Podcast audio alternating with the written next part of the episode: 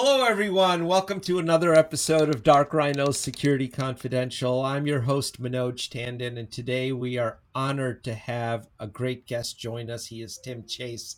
Tim is a field CISO, a professional speaker, an author, an ethical hacker.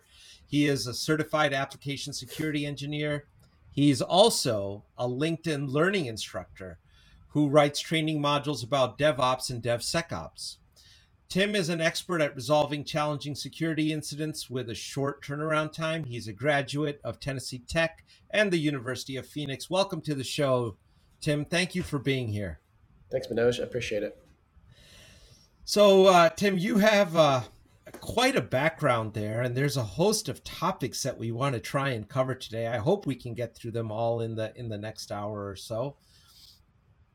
But you know, I'll I'm going to start this off with a topic that's that we every day hear about in the news, and that's ransomware. It seems to be pervasive in our, and we have uh, an extensive audience. Unfortunately, a lot of them have had direct personal experience of this topic, uh, specifically ransomware as a service.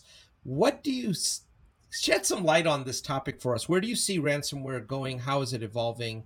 And um, who is it impacting?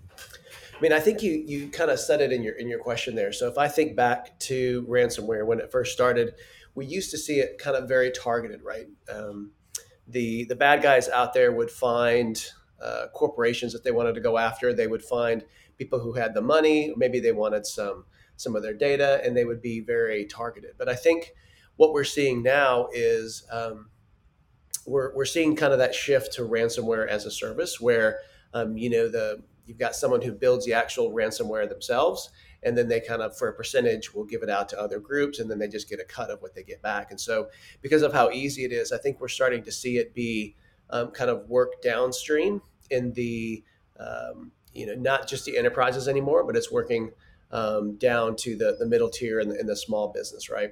And, and so i think one of the reasons behind that obviously is uh, just kind of the pervasiveness of the digital era that we live in, right? Even small and medium businesses are moving um, a lot of things online. They're using more cloud services. Um, so I think that we're going to continue to see um, it be not necessarily be a targeted attack per se, but I think it's just a um, an opportunity for them, right? It, because they can look and they can see, just do some scans and find out where maybe you have open ports, where they have servers that are exposed, um, where they can find the credentials that have been hacked, right? And they just use that kind of as a target of opportunity. Yeah. So I think we're just going to kind of see it be um, less targeted towards specific enterprises, and then more just um, you know kind of targets of opportunity, um, if that makes sense. No, it, it makes a lot of sense. And when they're looking at opportunity, and a business is looking at their exposure, is there not an element of where they may fit in the supply chain of whatever they are providing right because we mm-hmm. remember the the target breach happened from an hvac contractor mm-hmm. and, and that's and we've seen that a few times right there was um, if you look at another incident that we saw i think last year um, with one of the oil pipelines right it was breached through yeah.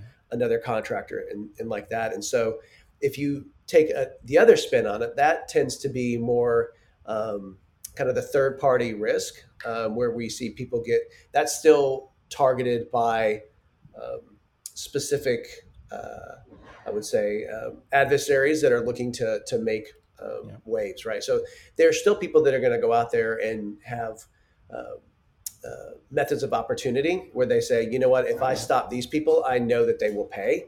Um, and so that so we will i think continue to, to see that as well where um, they'll use they'll find their way in through third parties because maybe the third parties don't have the level of security that the um, that the larger enterprises do so they'll continue to find yep. their way through hvac contractors or um, or whatever it happens to you know to be some sort of third party you're exactly right tim and you make a great point and i think our listeners uh, that's something that they should make a note of just because you're a small business and and you may feel that you don't have a target on you you should look at who your clients are and are they a target and where you fit in their supply chain. Mm-hmm. And that may be a very valid reason for you to become a target in addition to people doing things opportunistically.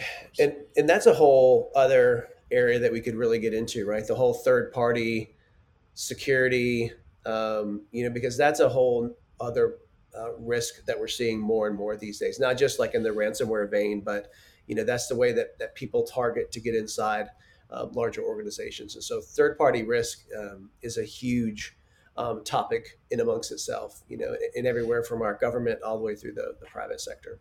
Oh yeah. Well, we'll try and uh, we'll try and get to that. I, I hope uh, we get a little bit of time here because there's there's just so many things uh, that we want to get through to with you.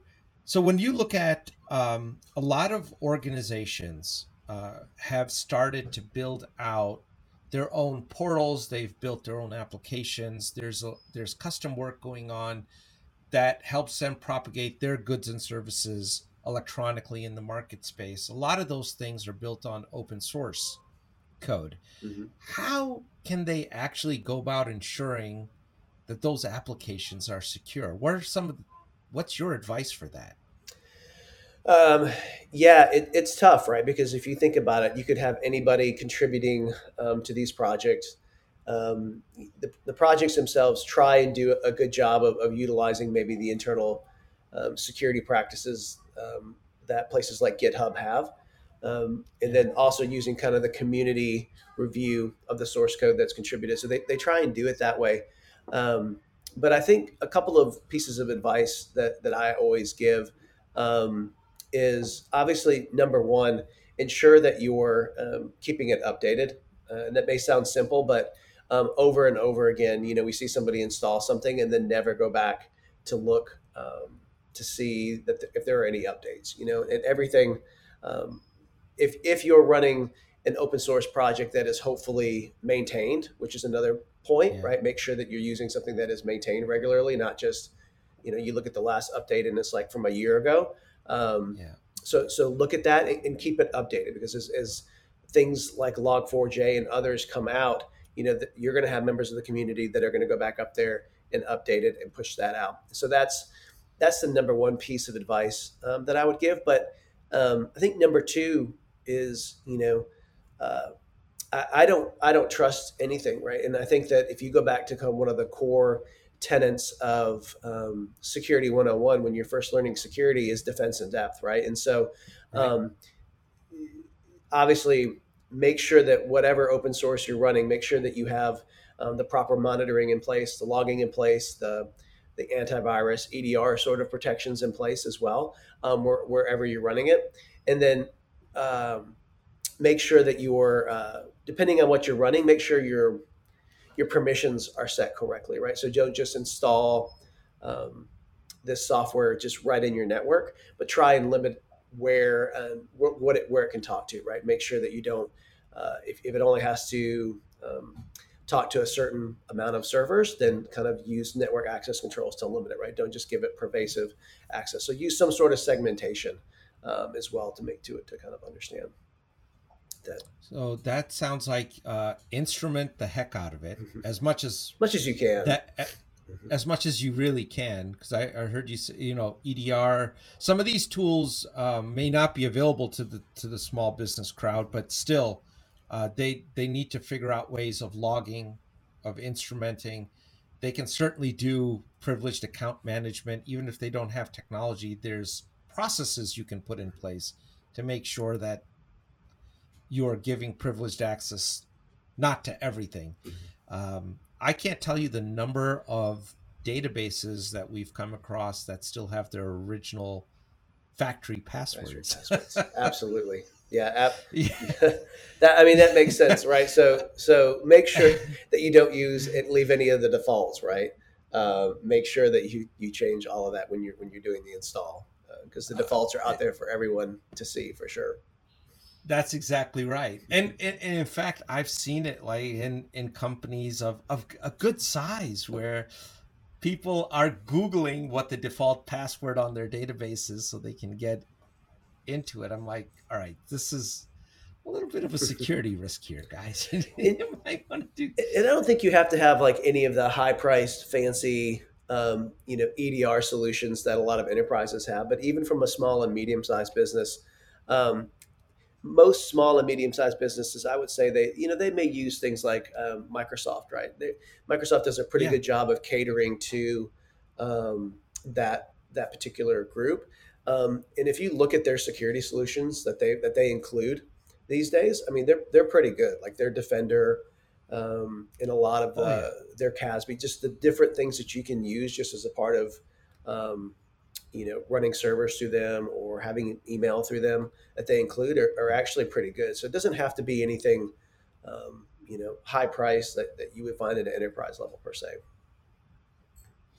Yeah, Microsoft's done. Uh, th- there's published guidelines on securing Microsoft 365, which is ubiquitous out there. Mm-hmm. Um, something that we see is a lot of times, uh, you know, it's just reading through that, and m- there's a lot of misconfigurations out there that lead to security gaps, and they're not intentional. It's just doing the work, right? Reading about it and then actually doing the work and executing it. And sometimes, you know, in the SMB space, it's a matter of of um, expertise and, and, workers as well, right? So sometimes you have one guy who um, has to wear several different hats, right? And so it's not intentional right. that they leave things like that, but you know, Microsoft has done a pretty good job of you know being able to run reports giving you like security center and some other tools that you can use to, to make sure that you haven't left anything open and your ports aren't open and that you have it configured correctly. You're right. So tim what in your experience have you seen as like the top three causes of security incidents occurring that you've come across? Um so uh I would say number one, and, it's a little bit trite potentially at, at, this point, but it's probably trite for a reason.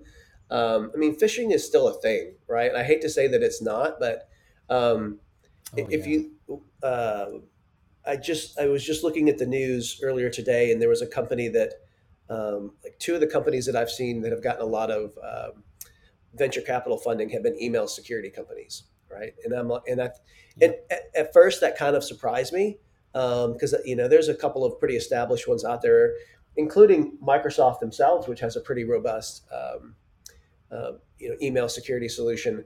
But it's but it's still a problem out there right? And whether it's um, there's a bunch of different forms of, of phishing right? It could be just um, the classic gift card scheme where um, they get an email yeah. and they send it on and they say hey hey manoj um, you know this is the ceo and i'm too busy right now to go do this but i need you to go get some gift cards for me and send me the the numbers on the gift cards, right? But I can't talk on the phone right now, right? So that level of phishing, but from a breach perspective, it's still super common um, to um, find, look, use open source reconnaissance on LinkedIn.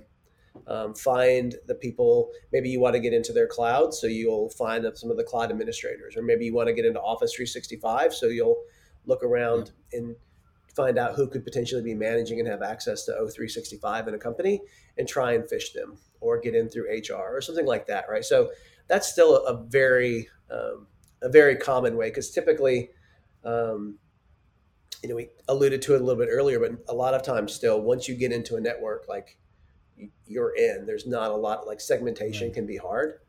And so uh, that just finding a way in, and then you can kind of pivot from there, right? So that's so I would say phishing um, is, is, one cause.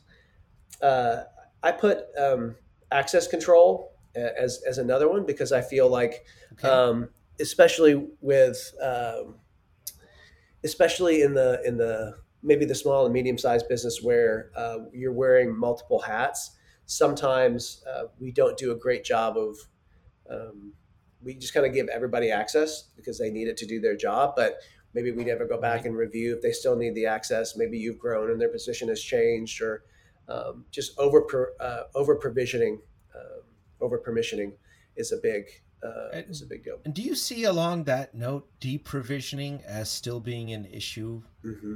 That's persistent out there.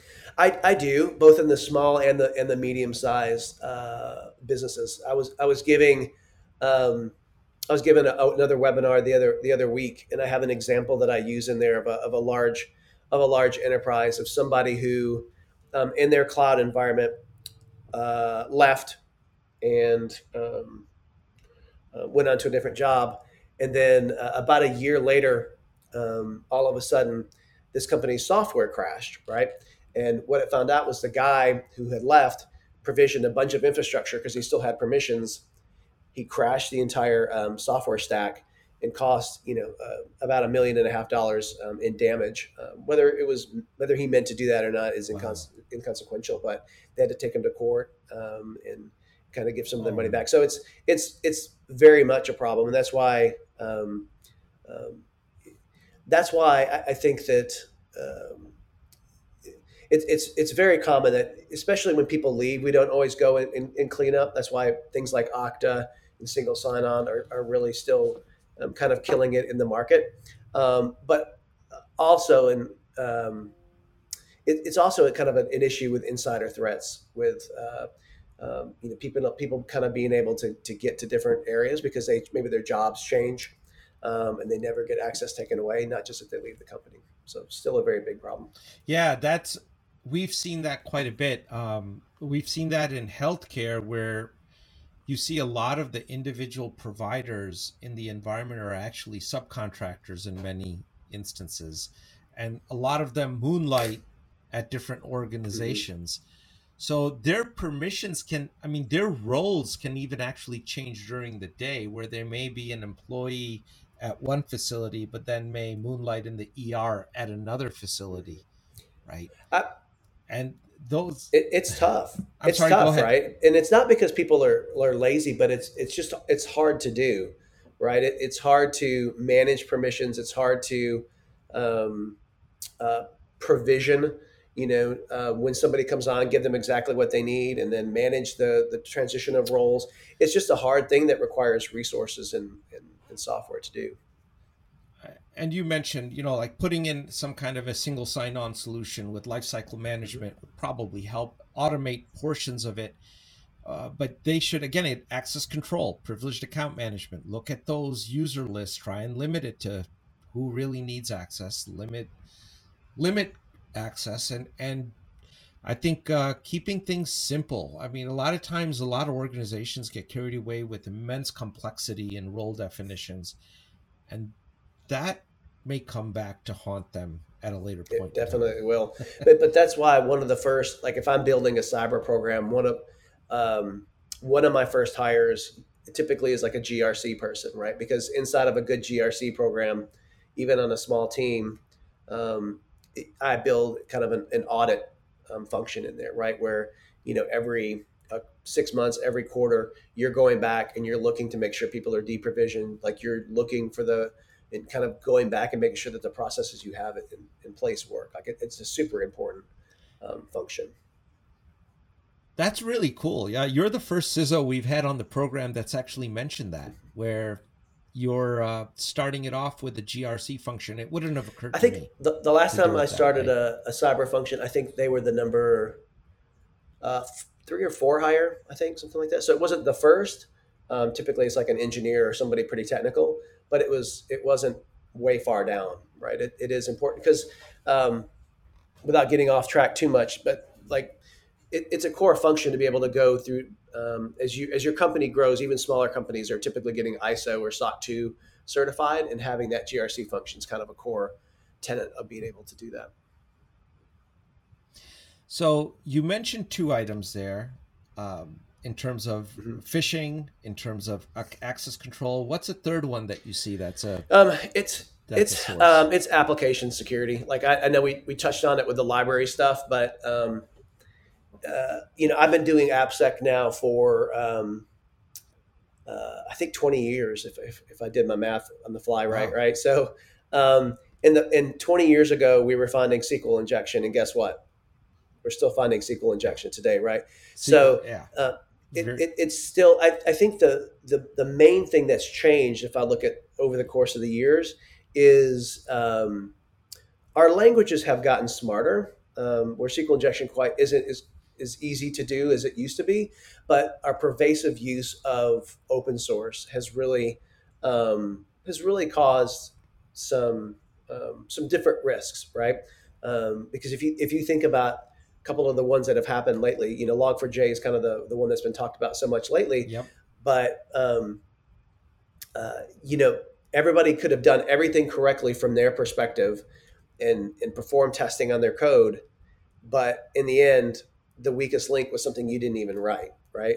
Um, and and I and so so much code these days is, is open source that you don't have any control over. So so application security is still um, a big one for me, even if it's not your code specifically. It's um, it's uh, it could be somebody else's code that you just reuse.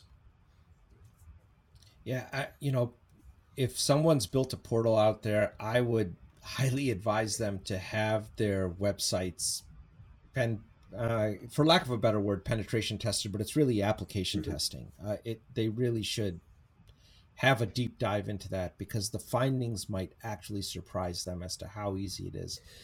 I, I remember there was a um, a I forget who put it out but there was a tweet. It was about a uh, a fellow in a car and he had actually put a SQL injection query on the front of his oh, bumper. And when he drove past the uh, speed cameras in the UK, it actually worked. Did it really? oh, that's a fantastic story. it did. You got to look at you, you got to look it up. I was like, wow, I, I didn't think of that, but that's that's pretty neat. It, uh, yeah, if you uh, look it up, you'll find it. It's it's somewhere out there but it's a it's an example, right? People uh, people should absolutely test the heck out of it. don't let like um, when I built I built a couple of things like with my side company um, in the past, and that was just part of my budget. Uh, I you know I had a guy who I know would do it for me on the side, um, and it should just be part of your budget. And there are ways to do it if you're, you know, it doesn't have to be a big hundred thousand dollar price tag to um, to do a, a, pen test, right? There are pen test as a service companies out there that are that are very reasonably priced for you know for smaller businesses. You don't have to you know go for the the big names that'll charge you um, six figures. You know, and that actually leads right into the next topic. You know, when you talk about six figures, big price tags, a lot of small medium businesses and, and i'm saying those companies that are around 2000 employees or less you know anywhere from 30 to 2000 people they get scared you know uh, th- there is an anxiety about the amount of spend that or perception of about the amount of spend that would be required to build a robust cybersecurity program that does defense in depth. How would you advise that segment of the market to really look at building a program? What what would you do for them?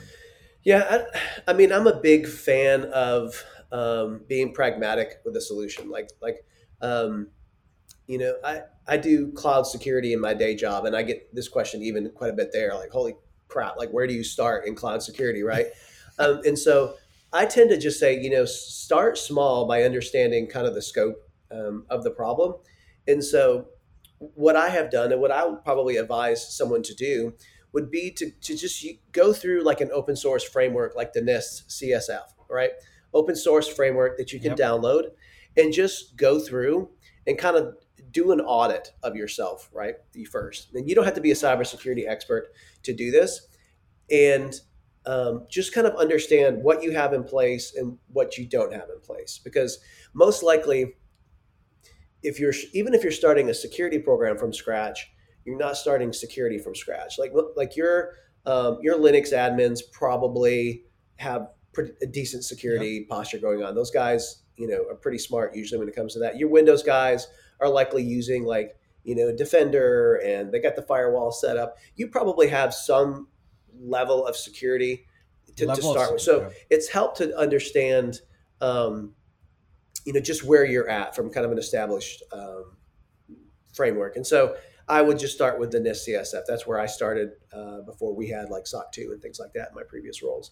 Um, and then once you kind of have that filled out um, to kind of understand where your gaps are, then I would start to know to look at um, like where's my biggest risk, right? So um, you know, is my biggest risk my um, my my data? Like like if I'm a, a, maybe a small healthcare company, but I've got some patient data or I have some some PHI, like that's going to be where you're going to focus your time and, and money. And how do I what, how do I take the framework that I just looked at and and look to secure that? Right? Don't try and secure everything at once, but just kind of take it. You know, find out what's the most um, important thing for me to secure. If you're um, uh, if you're a, a small uh, size business that's in the cloud where you know you do have data stored and exposed there then probably securing your cloud is going to be where you're going to start because that's the most um, uh, just it's just the most obvious place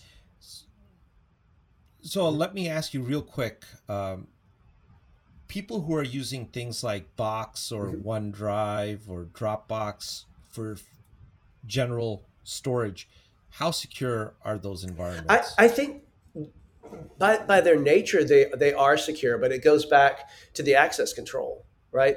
Um, so, because a lot of times we will um, share with, if you're sharing internally, then then it, then they're fine. But a lot of times we will share externally, and then we don't we don't control who they can share with. Um, we forget uh, what's there, so it's just kind of hanging out. So by the nature themselves, they're secure, but by human nature, um, they tend to get out of control um, a little bit. And uh, and so there there are ways, obviously, you know, with the reviews that we talked about earlier, that can be part of your reviews to go back and look through um, the external shares and having kind of an official policy about what can be shared, what can't. When you start getting a little bit smarter, um, just kind of give an example that I think is applicable to the SMB um, area. Uh, I talked about Microsoft and their tools earlier. Uh, you know, we had put in a process. Right. They've got a pretty cool uh, ability to um, monitor what you are uh, sending out through email and also sharing in Drive. So you can you can say things like, if you see a social security number, like don't let that be sent through email and don't let it be stored in a drop. Like you can set up policies like that that can help control the data um, somewhat as well, right? And so but inherently themselves, I, I don't find them to be insecure because you can do two factor and you can do all sorts of things these days with them. Yeah, absolutely. Um, so sorry to sorry to put you off track, but you were you were because that's an important one. Cloud. I, I mean, we see a lot. Uh, most companies, especially in the startup space, no one's putting any infrastructure on prem. It's it's all cloud. Yeah, why would you? Hundred percent. Like, why would you? Why? and and you know we'll just build it on AWS instead of uh, you know putting servers in a data center, right? And and there are good and bad to that, but right. um, it, and the other thing that I would say is you know you don't have to um, once again like you don't have to get the best of the breed if, if you're not in a place where you can quite afford it yet, right? Like you know if if you look at a lot of these tools at the enterprise level, I mean they make I, I, work in it day in and day out, and they make my head explode. You know, sometimes when you get these you know these six figure um, quotes back, right? And so I, I, totally get it that if you're a 50 person company, you're probably not going to want to spend $300,000 for for an application security product, right?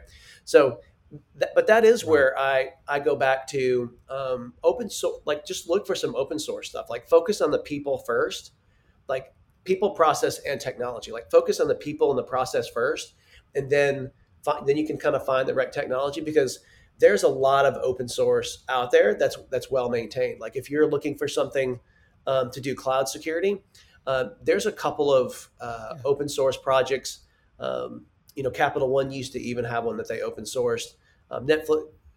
Can you? Yeah, I was going to yeah, say, I, you I, mention some? I, I, was like, I just drew a blank. The... Um, but but but there used to be Capital One uh, used to have one for AWS. You could just Google uh, Capital One and, and AWS security. Um, I think CloudCheckr might still be out there. It's spelled a little bit funky. Um, I think there's just a KR on okay. it. Um, uh, so those, those are a couple okay. that, that are out there that can, you know, help you from, um, from a cloud perspective, right? Looking for those, looking for those, um, those kind of the, we, I call it cloud security posture, making sure like if you're in AWS that, that you're secure. Um, and same thing with application security, right? Like if you look at, um, just to kind of throw some out there, you know, SonarQube is is a super common one, right? And the cool thing about SonarQube is they have a lot of things that are no no cost. Like you can go to the enterprise level and they have some cool features, but for someone in a in a SMB space that just wants to be able to test their Java app, like that that's that's there at no cost, right? And there's there's FindSecBugs um, is another one uh, that, you, that you can run from a command line that finds security in Java.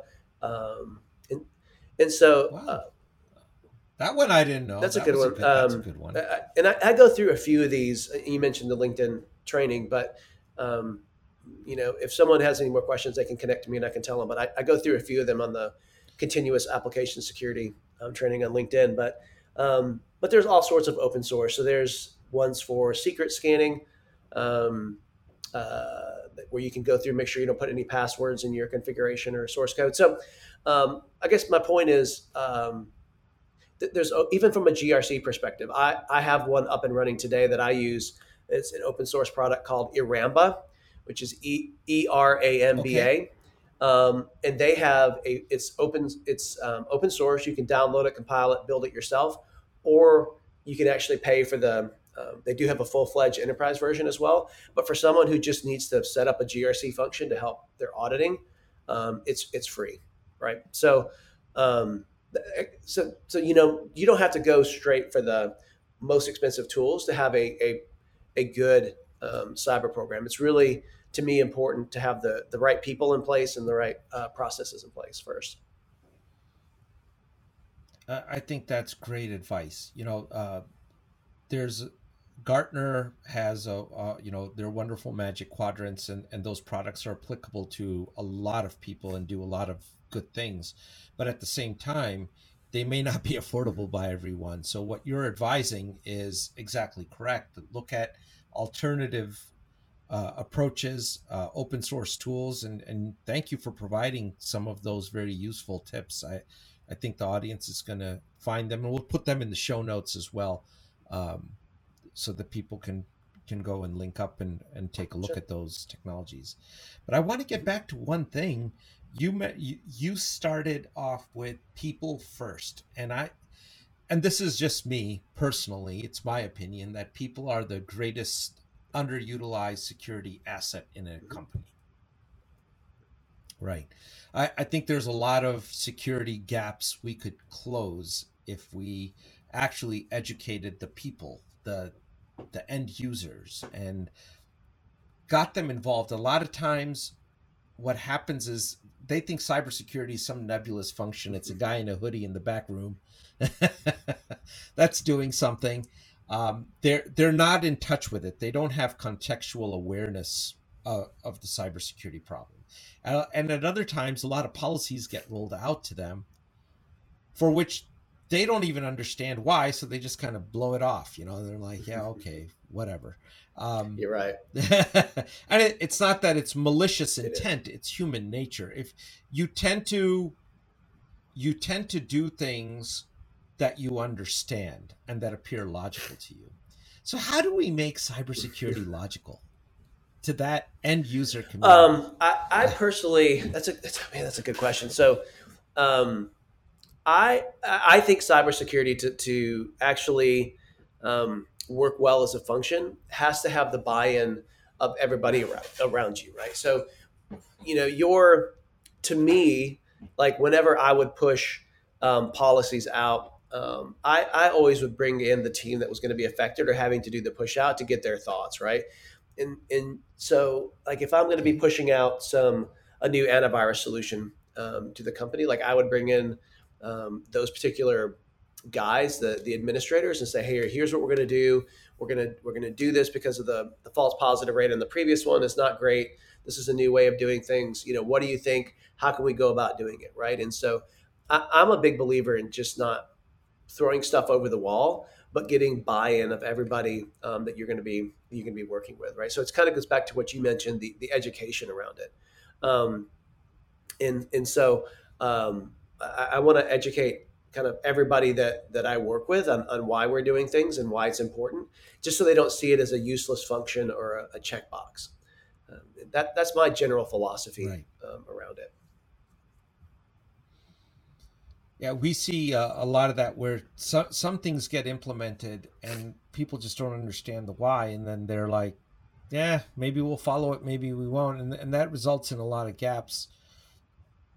And they just uh, people, I, by and large, what we've seen is end users are good people. They they will uh, oblige you and, and do the right thing if they Mm-hmm. understand the why behind it, and that's and, and I would encourage companies to really have that as part of a, a good cybersecurity program is have some end user education. Yeah, a couple.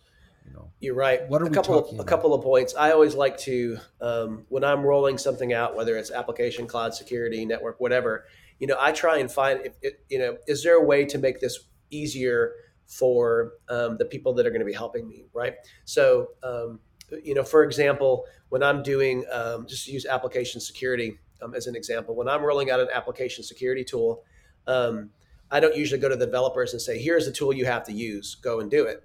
What I, what I would what I do is I say, "All right, let me see how I can get this in the environment that you work in." So if they're if they code like in Visual Studio, you know, because they're it's a Microsoft shop, then I'm going to make my tool work with Visual Studio so that they can continue to just kind of work in their environment, and I'm not requiring them to do extra work. So finding that's that's part of the communication is is how can I I don't want to make their job harder because they always have a, ton, a bunch of stuff to do, um, but how can I meet them kind of where they are, and, and so not only do they understand, but I'm, I'm going to make it easy for them to do what I need them to do.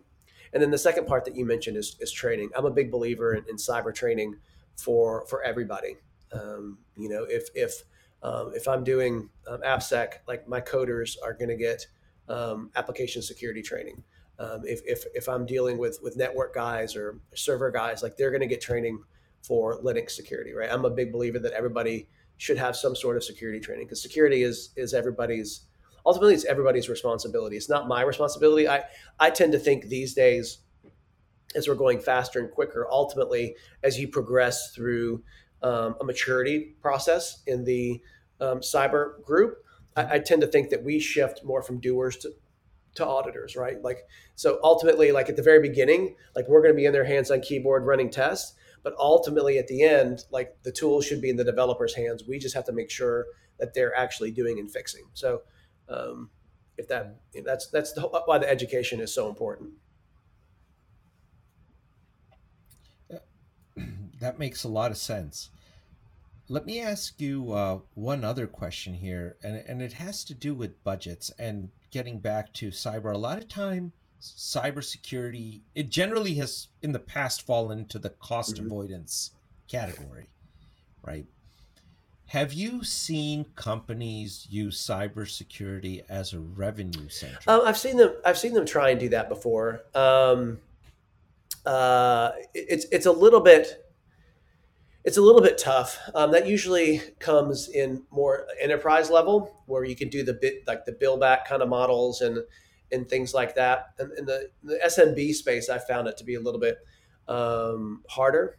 Um, you know, if you're talking about like internal revenue model, um, Well, yeah, I, and you know, well, I'm thinking like if we if we implement um, good security on a e-commerce platform that a small business may be using it, or where that actually could not only automate. So, like for example, if, if there was some kind of uh, identity management, whatever it may be, that's for external identities implemented on a company's external platform. That might enable them to then provide cloud based services to that audience. It might enable them to provide information in a secure way, all of which leading to additional sales or additional uh, revenue That's from good way of looking services potentially. it. That's what I'm thinking about. And it's what you're implementing is a security function there, but it's That's resulting. I have not thought about that. I had not. I not seen that, but that's an interesting way of looking at it. So basically, you kind of build it, and then you kind of sell, in, in essence, kind of what you built to give additional revenue. I have not seen that before. Yeah, I, uh, you know, that's something um, that I haven't seen discussed much out there either. But it would be, uh, I think it's worthwhile to at least have the discussion on that and say, you know, if we're implementing a certain set of security features, quote unquote, uh, operationally, where do they impact the revenue chain? and are they enabling aspects of that revenue chain that couldn't have been enabled if we didn't put those I've seen it a little bit differently. Like I've seen it where um, cybersecurity has been used to uh, eliminate some risks that, that enabled um, us to go after more business. Meaning, um, for example, there's certain types of business you can go only go after if you have NIST compliance, maybe some more governmental um, type of business or HIPAA in the medical space. I have seen it where they have put forth the the model and the maturity to get to a certain place in their cybersecurity function where it enables them to go after more business because hey, we're NIST certified, now we can go get these government clients, or now we're HIPAA certified, we can take we can sign BAs and take in these healthcare folks. Like I I have seen it, um, you know, that level, and it typically has been more of a of a compliance level perspective that allows uh, more revenue to be generated. Okay. Very cool. Well, Tim, we're uh, here nearing the hour.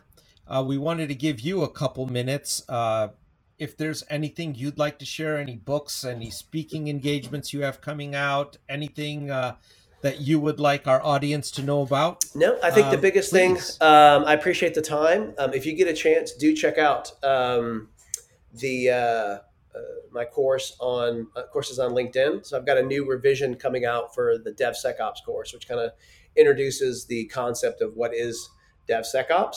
Um, and then I also have one called um, Continuous Application Security, which takes you how can you build application security into DevOps um, and make it kind of more automated. So if you get a chance and either of those are um, interesting uh, to you, then um, check those out. And Tim, are those courses designed for uh, a practitioner, or what level are they? Or are they an intro? The, Who would you the, recommend?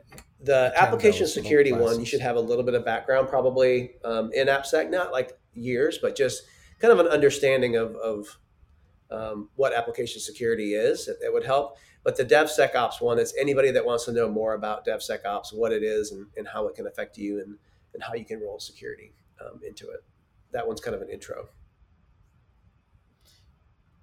Well, uh, fantastic. Well, Tim, I really appreciate you joining us today. It's been a pleasure to have you, and we hope to have you back again sometime as as uh, things change. And would love to get uh, pick Sounds your brain. Good. Thank you, Manoj. Appreciate the time. Topics.